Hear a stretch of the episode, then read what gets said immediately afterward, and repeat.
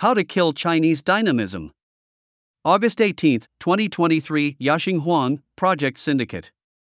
Those who believe that Chinese entrepreneurship and growth have thrived under a magical formula of statism ignore the role that Hong Kong played in providing the conventional pillars of market finance and the rule of law. Without this escape valve, China's great economic success story never would have happened. In Lonely Ideas, Can Russia Compete? A MIT historian of science Loren Graham shows that many technologies pioneered by Soviet and post Soviet Russia, including various weapons, improved railroads, and lasers, nonetheless failed to benefit the national economy in any substantial way. The reason for this abysmal failure, he concludes, is Russia's lack of entrepreneurship. The same insight can be applied to Imperial China. Many ideas that originated there were lonely orphans and brought little to no benefit to the Chinese economy. By contrast, the China of the post 1978 reform era moved in an altogether different direction from both Russia and China's own past. As the reforms took root and blossomed, China began to develop a large, dynamic private sector with many entrepreneurs who were highly motivated and capable of bringing technologies to scale. Chinese ideas and innovations were no longer lonely but had quite a lot of company. More importantly for China's economy, they were regularly deployed to generate growth, employment, and the tax revenues that helped keep the Communist Party of China, CPC, in power. Imperial China was inventive, but it was not innovative. As the late economist William Baumol showed, this distinction is crucial. Inventions alone do not contribute to economic growth. Rather, growth is powered by innovation, the entrepreneurship and business development activities that take inventions to the market through commercialization. Capitalism is an innovation machine because it provides the mechanisms needed to turn inventions into economy boosting innovations. Under the reformist CPC, China became such an innovation machine. Yet China's vibrant high tech sector remains puzzling to many. In their best selling 2009 book, Startup Nation The Story of Israel's Economic Miracle, journalists Dan Senor and Saul Singer show how a culture of informality, risk free inquiries, and organizational egalitarianism, all supported by government policies and programs, helped make Israel a global entrepreneurial success story. The authors offer vivid details of subordinates pushing back against their superiors, even in the military, an institution that is synonymous with hierarchy. China, by contrast, is top down, hierarchical, and repressive, stifling individual initiative. It seems to lack Israel's culture of democracy, rule of law, and protection of property rights. Chinese laws place no meaningful constraints on Chinese leaders, and Chinese finance is dominated by the statist banking system. While venture capital grew exponentially in the first two decades of the 21st century, big tech companies such as Alibaba, Huawei, and Lenovo were not funded by Chinese VC in their startup phase. China, thus, represents the polar opposite of Israel. Yet it, too, became a startup nation. Chinese entrepreneurship has flourished even without rule of law and market based finance, and even though autocracy is widely assumed to be antithetical to innovation. What explains this outcome? The China Conundrum. Among commentators and scholars, there is a deeply rooted view that China has discovered and crafted a third way to foster dynamic innovation, a development model that harnesses the efficiency of the market economy and the power of the state without having to rely on the institutional prerequisites of capitalism, such as rule of law and market finance. I disagree. In my new book, The Rise and Fall of the East How Exams, Autocracy, Stability, and Technology Brought China Success, and why they might lead to its decline, I show that Hong Kong, at least until very recently, functioned as a hidden in plain sight source of rule of law and market finance for many high tech entrepreneurs in China. Though mainland China does not have rule of law and market finance, it effectively outsourced those functions to Hong Kong after Deng Xiaoping succeeded Mao Zedong and launched China's reform era. Consider the history of the global computer giant Lenovo. Founded in 1984 under the auspices of the Chinese Academy of Sciences, CAS, its business was domiciled in Hong Kong from 1993 onward, a move that played a vital role in the company's early development. Acquiring the ability to tap into Hong Kong's finance was a major milestone in Lenovo's rise. After the initial funding it received from the CAS, the company raised much of its initial financing in Hong Kong's conventionally Western capital market, both during its startup phase and through subsequent rounds of capitalization as it grew. In 1988, Lenovo received 900,000 Hong Kong dollars, $115,000, from China Technology, a Hong Kong based firm, to invest in a joint venture in Hong Kong. Then, in 1994, Lenovo went public on the Hong Kong Stock Exchange, raising the funding needed for the company's investments in China. Statist Chinese finance was nowhere to be seen. Hong Kong was still a British colony in 1994, and between 1997 and 2019, it operated under the one country, two systems formula. Though the territory was under Chinese sovereignty, it preserved its legal and operational autonomy as a historically laissez faire economy with a market oriented financial system, rule of law, and secure property rights. China did not furnish any of these core functions, but its reformist government made them available to some of its entrepreneurs. This new access to growth enhancing institutions was an unheralded and, most likely, unintended effect of the open door policy that Deng had initiated.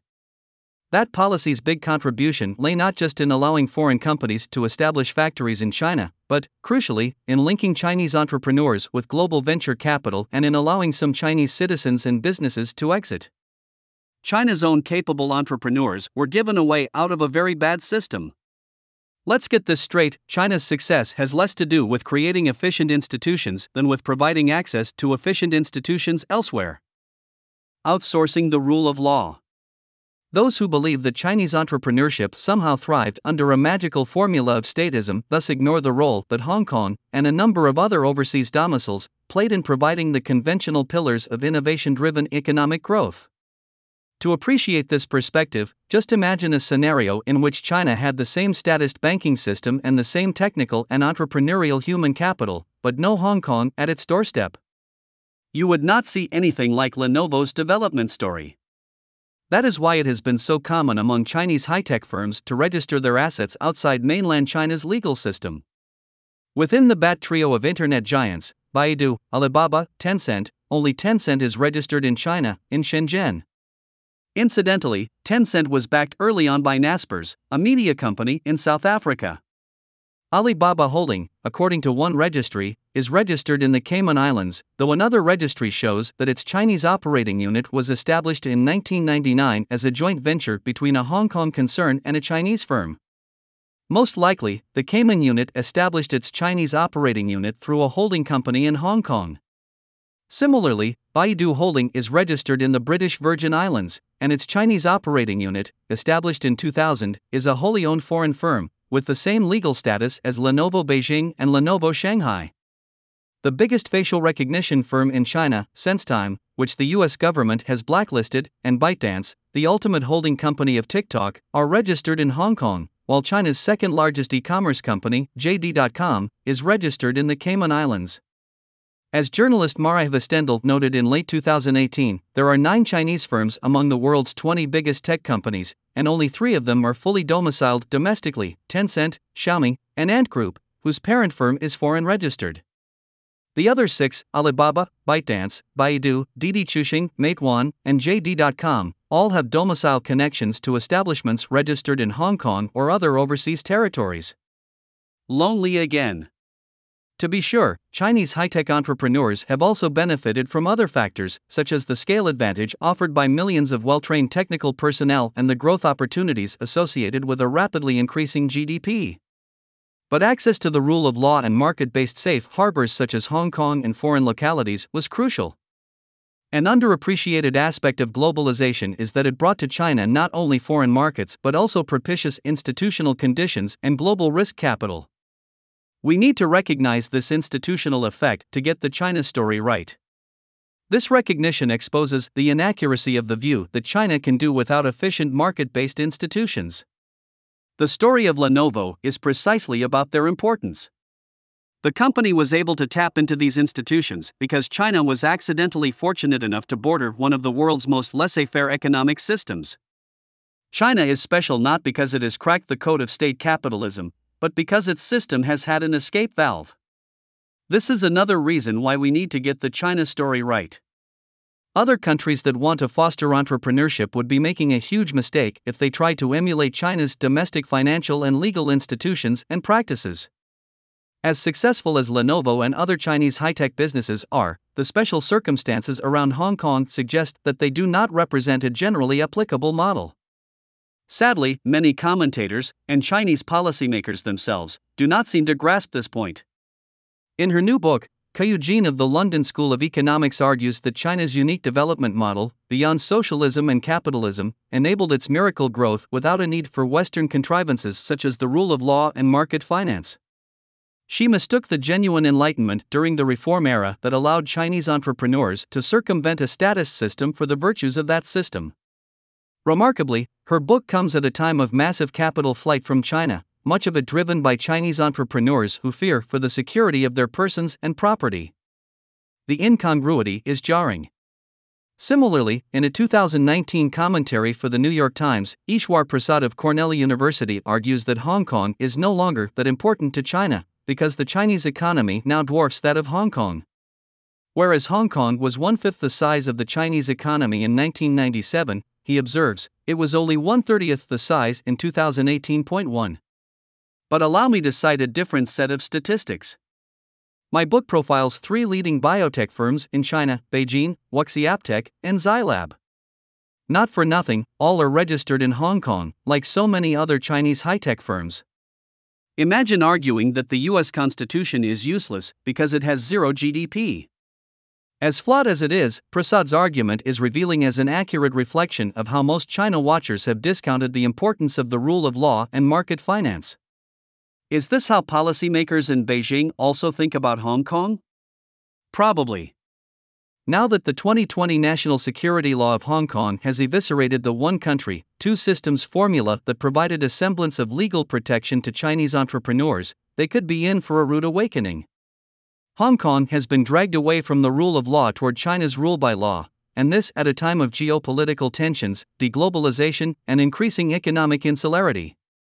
New safe harbors have emerged, such as Singapore, but this time they are hosting economic refugees from China rather than performing the institutional functions that previously powered China's high tech entrepreneurship.